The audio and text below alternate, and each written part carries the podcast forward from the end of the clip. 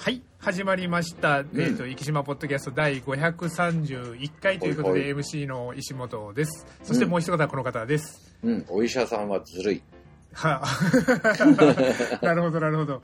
あの、あの、まあちょっと、あの、その話につながるであろう、ちょっと経緯を説明いたしますと、うん。まああの今日は珍しくですね、これあのはいはい。水曜日の朝というところに、まあ祝日っていうのもあるんですけども、撮ってるんですけども、はいはい。ポッドキャスト、えっ、と、まあ普通は火曜日の朝配信というところで、あの、ダダ漏れさんからまだかまだかと、あの、火曜日、水曜日とあの、朝からあの、最速のメッセージが来たりとかするんですけど、あの、そんな感じで来てはいるんですけども、はいはい。ちょっと、あの、福山先生、あの、僕もちょっとあの、月曜日ちょっと体調不良とかもあったりしたんですけども、うん。もう福山先生があのやっぱり連休前というところで、ん。月曜日、火曜日大忙しだったというところで、はい、そうこですあの。はい、いえいえあのそこであの先ほどのオープニングの福山先生の言葉になるのかなと思うんですけども。ああ、いやいや、違うんですよ。あ違うんです実はね、はい。あのー娘があの4月から、まあ私が出た大学っていうか、まあ獣医大学はいはいはい行ってるんですけど、はいそれでまあ いきなりまあゴールデンウィークに、まあ、帰ってきたんですよね。はい。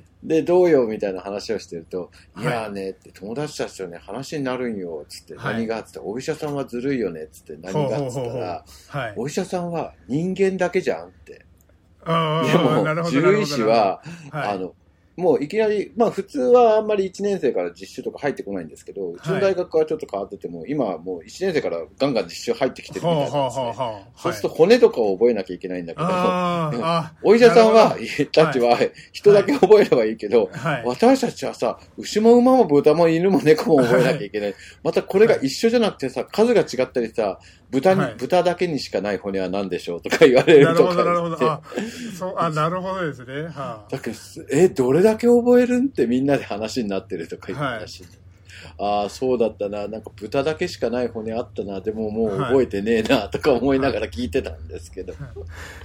あのそこら辺って、まああのまあ、僕たち、まあ、お医者さんじゃなくてあの理学療法士も、まあ、うん。まずあの骨、えっと、人間の場合はあの200個はいはいはい。あのだ約200個ですけどもあるんですけど、まあ、それを、まあ、ある程度覚えていってで結構指とかあになってくると、あのうんパターンが決まってるので、そこら辺で数を稼げたりとかうん。あるんですけども、やっぱりそんな感じで名前から何から覚えていかなきゃいけないようなやっぱそういう感じになるわけですね。まあ、そうですね。は。い。結局、馬だったら一本で立ってて、牛だったらね、あ偶蹄類でって、こう、いろんはいはいはない。立ち方とかもあるじゃないですか。はい。で、面白くて、こう、なんだろう、えっと、今、動物のリハビリテーションをアメリカの大学の日本に持ってきてる、持ってくる仕事とかをしてるんですけど、はい。その時に、えっと、人間の PT さんも受けれるんですね。はい。そのセミナーっていうか。そうすると、えっと、僕もその時に知ったんですけど、人間と動物だと、はい。えっと曲げるっていう動作がはい。逆だそうなんですよ。ほだから、屈曲と湾曲が手によって変わってくるんで、はい人間だはいはい。はいとここは屈曲なんだけど、うはい。動物はそれは、あの、あの、屈曲じゃなく進展なんですよ、みたいなほ話になるっつって、だからえ、あの、混乱する、PT さんが混乱するっつって。言ってましたほう。ん、だからめちゃめちゃ面白いですよ。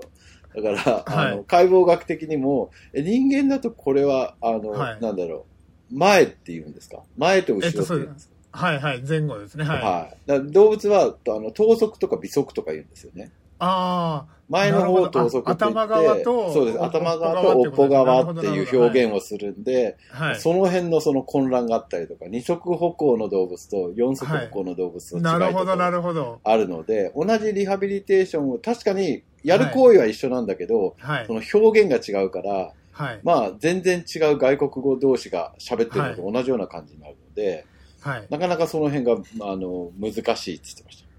確かにあの人間の場合あのまずあの3つの面あの立体で考えた時に、あの全額面って言ってあの、まあ耳と耳を結んだ線ですね。肩と肩を結んだ線。そこに板を1本通すような感じで、はいそこを真ん中に通すとそこから前と後ろになるんですよね。で水平面あの、まあ、骨盤と水平といいますか、あの輪切りみたいな状況ですよね、そそこになると、まあ、上下になるわけです,、よね。で、うん。あのまあ、頭側足側っていうこともありますけどもあとは、えっ、と四正面って言ってあの矢が刺さるあの、うん、そうですね。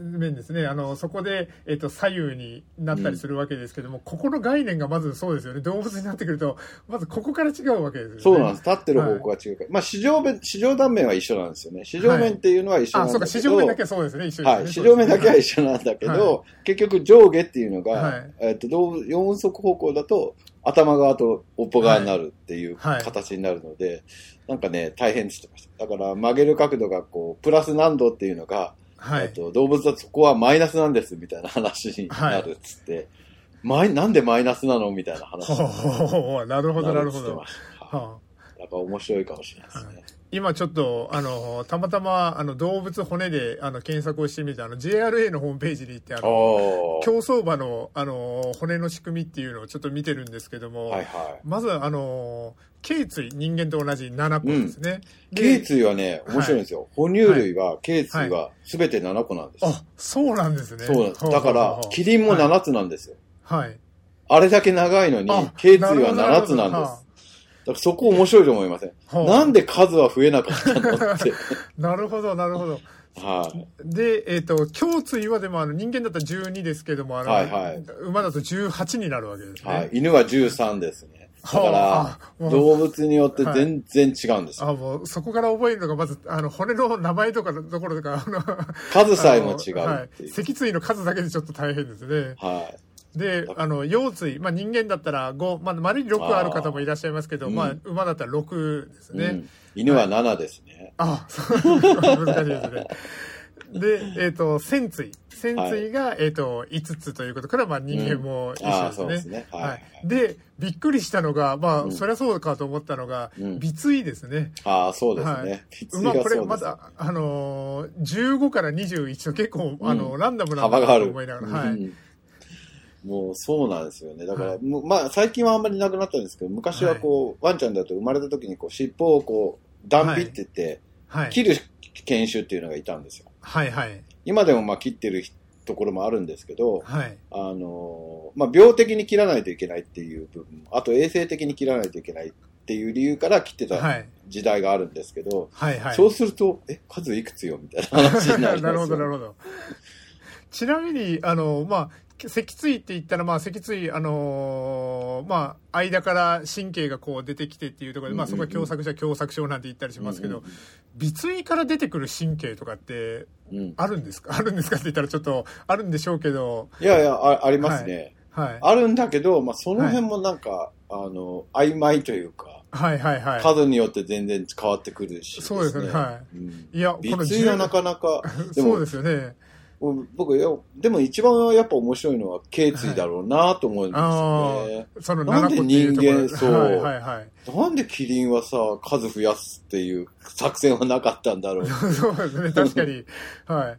いや、だから、あのー非常に積損とかが起こりやすいわけですよね。その、リスクがすごい高いわけですよね。でもさ、あんまりキリンの椎間板っていうか、頸椎ヘルニアって聞いたことないああ、ななるほど、なるほど。まあそう、それを見る機会がないだけなのかもしれないけど、キリンでね、脊椎でも、確かに、あのーキリンの、あ、あの、首の、あ、あの、長さを考えたら、うん。あのー人間以上に、あの、頸椎への要するに、あのーろ六第6、第7頸椎あたり、ものすごく負担がかかってそうなんですね。いやいや、なんかとそう思うんですよ。はい今もうね、ずっと思って、えはいーってあんま聞かないなっていうか、まあそれが野生動物だから、ほぼほぼそうなると、ね、死んでるのかなとかはいいろいろ考えちゃいますけど。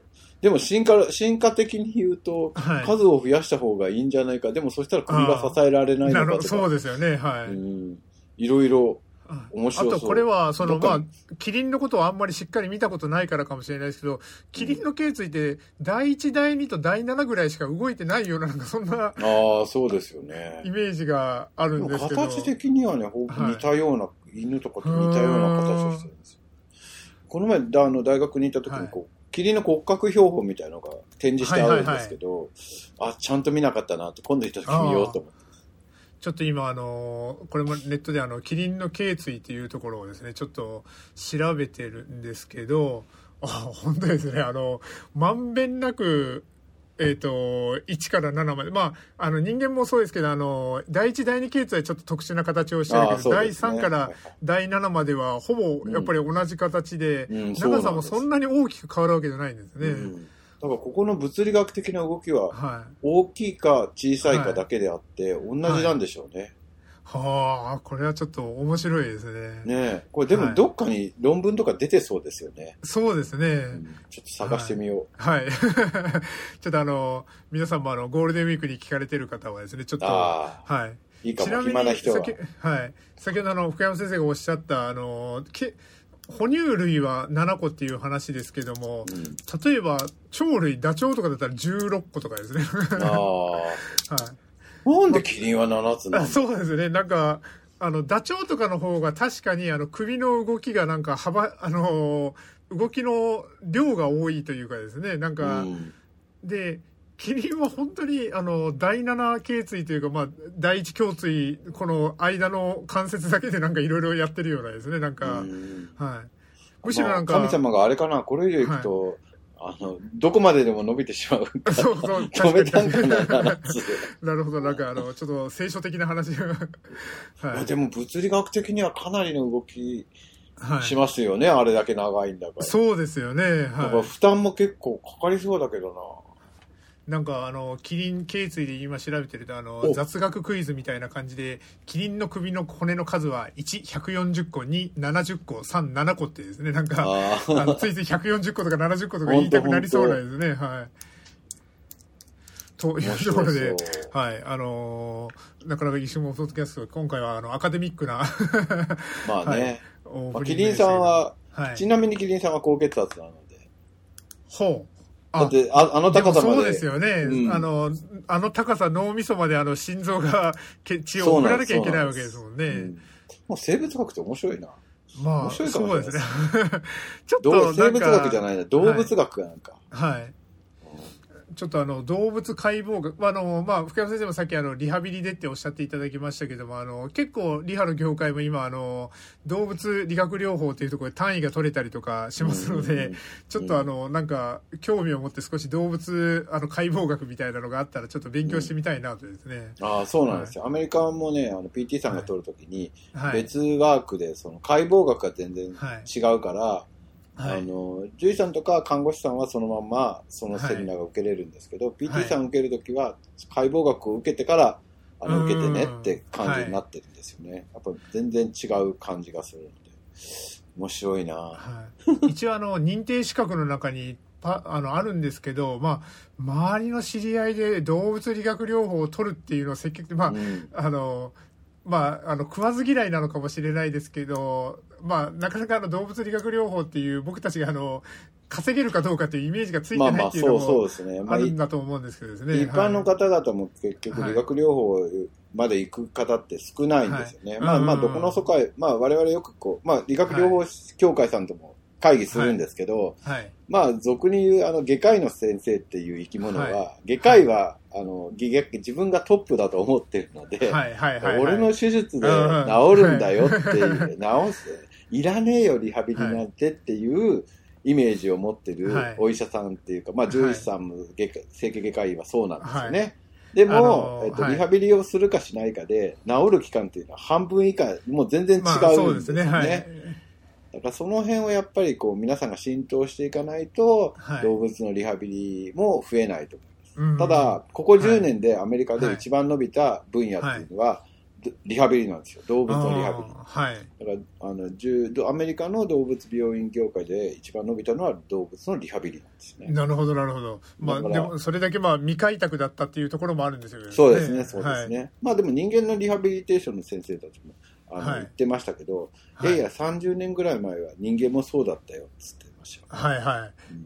もう外科がトップで、俺が手術したのに触るんじゃねえよぐらいの勢いだったって言ってました。あの、白い巨頭で、あの、財前教授がなんかですね、あの、はいは僕が見たら、あの、唐沢俊明さんバージョンですけれども、あのうん、その時もなんかちょっとそんな場面が少しあったんですよね。いや、そうなんですよね。はいそうなんです、そうなんです。だからお医者さんも最初リハビリが出てきた時はそうだったって言ってました。なるほど、なるほど。で、結構ですね、僕あの、これあの、半年ぐらい前にちょっと見た番組で、ああ、なるほどと思ったのが、人間のリハビリも、あの、まあ、元は当時から始まってると言いますか、まあ、あの世界的に見たらちょっと違うのかもしれないですけどもあ、そうなんだ。はい、日本で言えばあのやっぱり大分別府だったりとかああいうところで結構あのリハビリが盛んだったりっていうところが結構あるんですけどあのえそれ物理、はい。物理的なリハビリっていうわけではなくてえっと、もともとは当時というところから、そういうので、うん。まあ、あの、療養しに来る人たちに対して、そういう、例えばマッサージレベルからちょっと始まっていってとかですね、はいはいはいはい。そういうような感じで、例えばあの、か肩の、あの、まあ、ある程度マッサージでほぐすけども、まあ、解剖学を勉強される方とか、そういうところもいらっしゃってっていう。ところもね。だから結構あのであとはその例えば障害者の方とかに対してっていうところで、なんか結構あの別府とかリハビリテーション施設が結構充実してたりとかするんですよねもともとですね。温泉リハビリと。そうですねはい。でね。そんな話をちょっとあの念頭に置きながらあの JRA またさっきのあの JRA あのの話ばっかりしますけども、うん。のなんか特集かなんかで、うん。あの競走馬のリハセンターっていうのもあの、はいなんか日本で唯一1箇所しかないらしいんですよね。はいはいはい。はい、でそれで、あのそれももともとあの競馬馬用の温泉施設のああ、そう、そうなんですよ。はいそうそう、立東のね。そうですそうですそうですはいはい、はいはい。そうそうそうそう。あ、福島にあるのか。あえっ、とあそうですねあのそうです。あの美穂の近えっ、とだから美穂が茨城でそこから近あのそれこそ僕がこの前行ったあのいわきかなんかだったような気がしますね。ああ、そうなんですね。やっぱね、JRA さんはね、お金がいっぱはい お持ちなので、はい。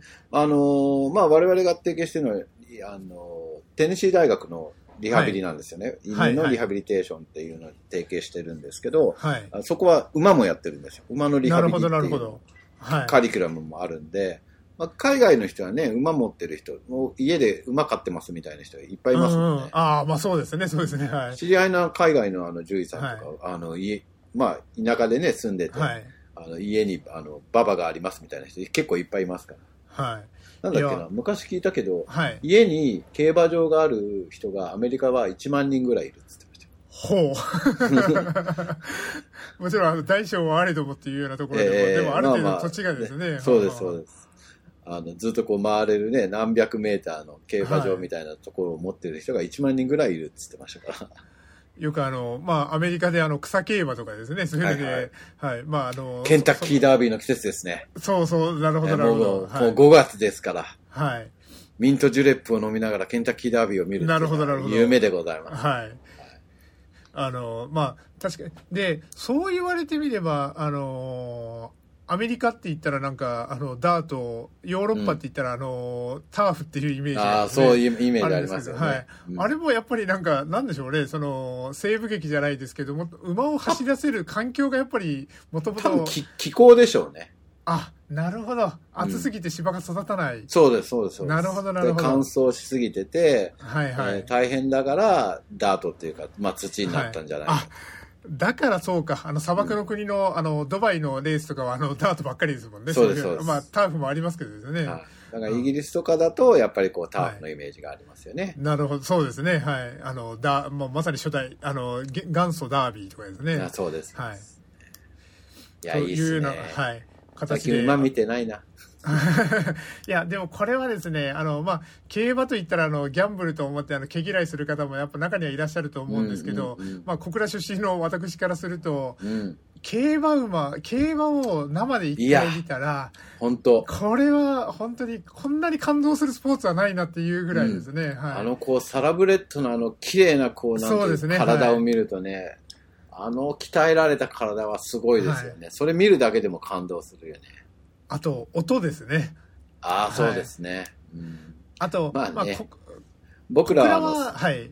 触らぬ馬にたたりなしということわざがある。はいはいはいはい。う馬は本当死ぬから後ろに絶対立つなみたいな。ああ、なるほどなるほど。えやっぱり、あのどうしてもあの競馬の世界とかでも何年かに1回ぐらいなんかそういう、まあ、あの悲劇的な事件とかもあ、事故とかもあったりしますもんね。だいぶね、今ね、はい、あの馬ってものすごく賢いので、足が1本折れると他の足もダメになっちゃうんですよね。はい、で血管の構造が違うんでもすぐにこう、壊死っていうか腐ってきちゃうんですよね。しかも、あの真ん中の人人差し指じゃないや、はい、中指1本で 4, 4つのから4本で立ってる体なんで、なかなか結構負担がかかるんですよね。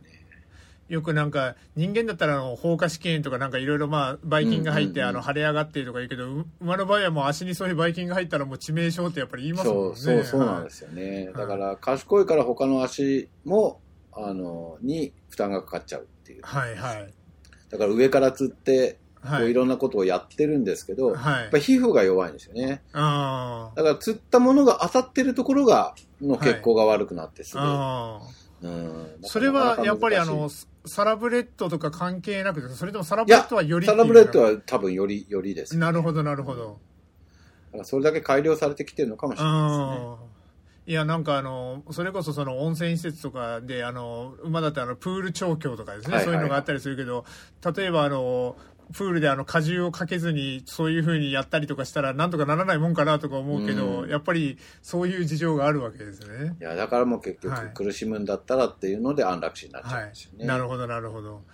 いやもうそれはやっぱりあのまあ最初に安楽死って言葉を知ったのはあのまあ僕たちがあの高校大学ぐらいの時に流行ったあのゲームであのダービースタリオンってですね、あの競馬のゲームが流行ったんですけども。流行りましたね、はい、はいあれで安楽死って出てくるわけですけども、なんとなく安楽死っていう言葉で、まあ、馬を殺すんだろうな、で、まあ、安楽、うん、まあ、安らかに殺すんだろうな、みたいな感じであったんですけど、なぜそんなことをするのかっていうのは、まあ、こうゲームをやってる高校生にはあんまりピンときてないわけですよね。はいはいはい。はい。で、それで、先ほど福山先生がおっしゃったような話を、まあ、大学とか大人になってから、うん、あ、馬の足ってそんなに脆いんだなっていう話をですね、うん、はい、覚えたようなところで、はい。結局同じ体勢でいるともあの全然血行が悪くなってまあ、はい、簡単に言えばおじいちゃんやおばあさんが褥瘡ができるのがもっとひどいっていうのが、うんあっという間に来てしまうっていう感じです、はい、そうするともうものすごく痛い痛いし苦しいからっていうことになっちゃうんですよね。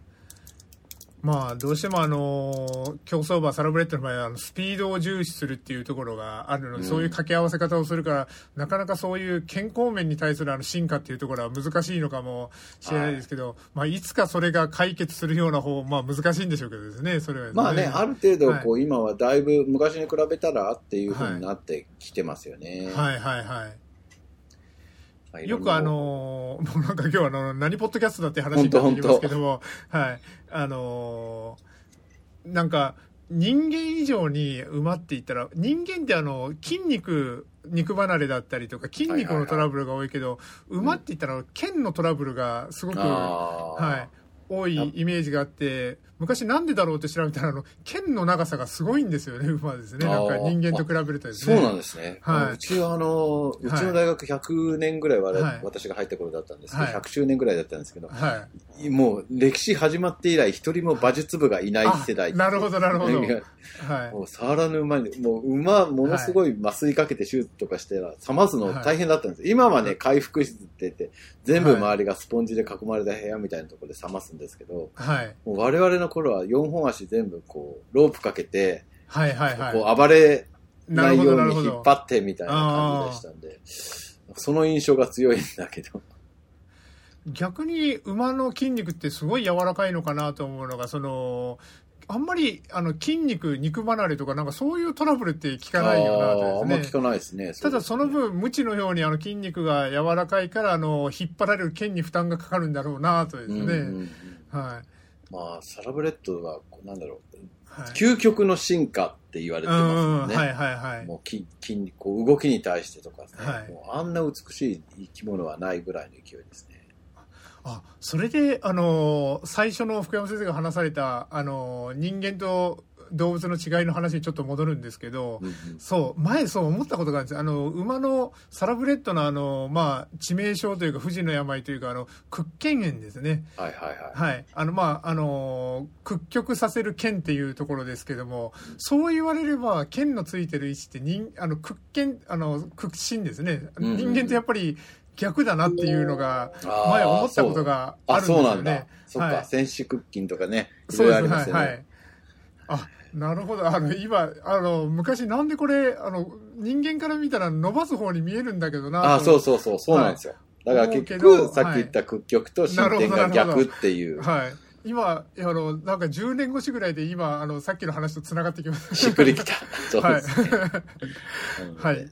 というところでですね、今日実を言うと、あのーまあ、お察しの通りですね、あのー今週あの、ゴールデンウィークというところもありまして、はいあの、ニュースをちょっと来週分にちょっと取ってあることもありまして、ニュースが一切ありませんというところで、ちょうどよか今週は。はい。で、FM の更新もないので、ちょっと短縮バージョンで深山先生10分ほど取りましょうかと言ったらですね、うん今回はあの、人間と動物の違い、ポッドキャストということで、盛り上がっちゃいました。はい。あの、ペットラバーというの、あの、番外編みたいな感じになってきまして。ねあ、けはいなんか競馬み、競馬場行きたくなった。そうですね。いや、もう先ほど言いましたけど、結構、あの、競馬、あの、見見るだけでも楽しいので、ね、うん入場料も、あの、50円とか100円とかで入れますので、あ、そうなの？そうです、そうです。小倉競馬ですか？小倉競馬ですね。はい。で、結構、あの、遊ぶところもあったりとか、あとはその、あの、今、レストランとかそういうのも充実してますのであ、あ、はいそう。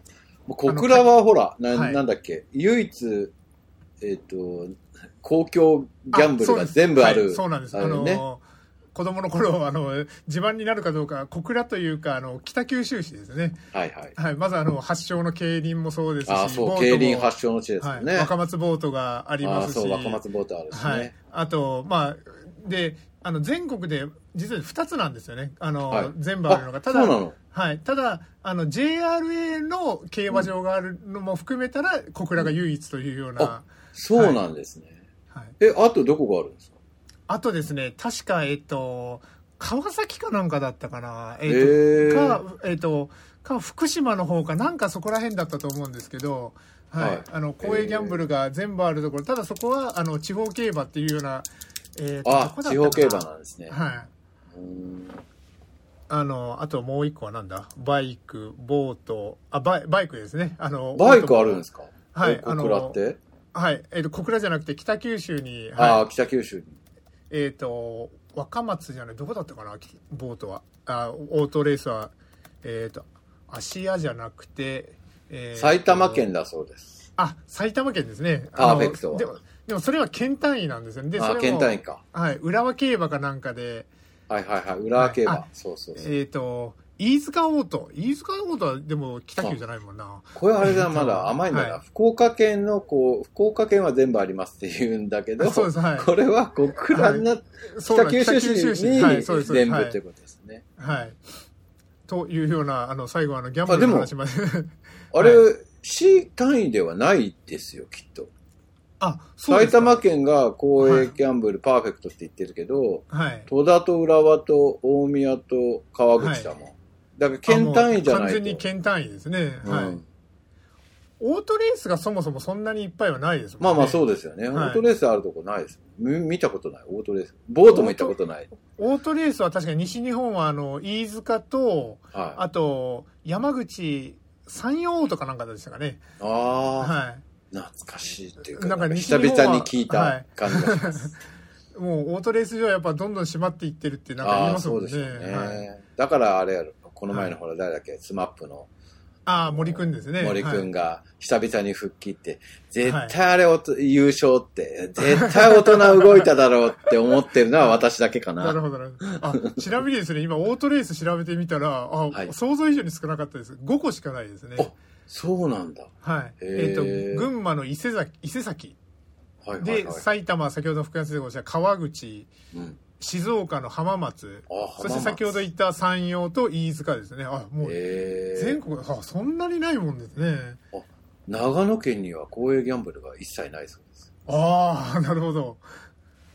あ、確かに公営ギャンブルがないようなところ、あと沖縄、沖縄はないんだけど、公営ギャンブルはないけど、ああ、そうなんだ。熊本とかありますかね？アメリカの施設内にカジノがある。ああ、なるほど。アメリカ軍の なるほど、なるほど。だからやらせないって。そうか、熊本は競輪がありましたね、そういえばですね。ああ。熊本競輪ね。はい。競輪も見たことないな。はいでもね、と小倉は発祥の地ですかね。そうです、そうです。あの、競輪発祥の地ですので、あの、まあ、この前、福岡君をあ、そうそうそう、でもはいやってましたね。やってましたけども。というところですね、福山先生、今日短縮どころかですね、ちょうど今もう、あの、時間に、なるほど。はい、なってまいりましたので、じゃあ、はいこの辺で今週の行き場ポッドキャストを終わりたいと思います。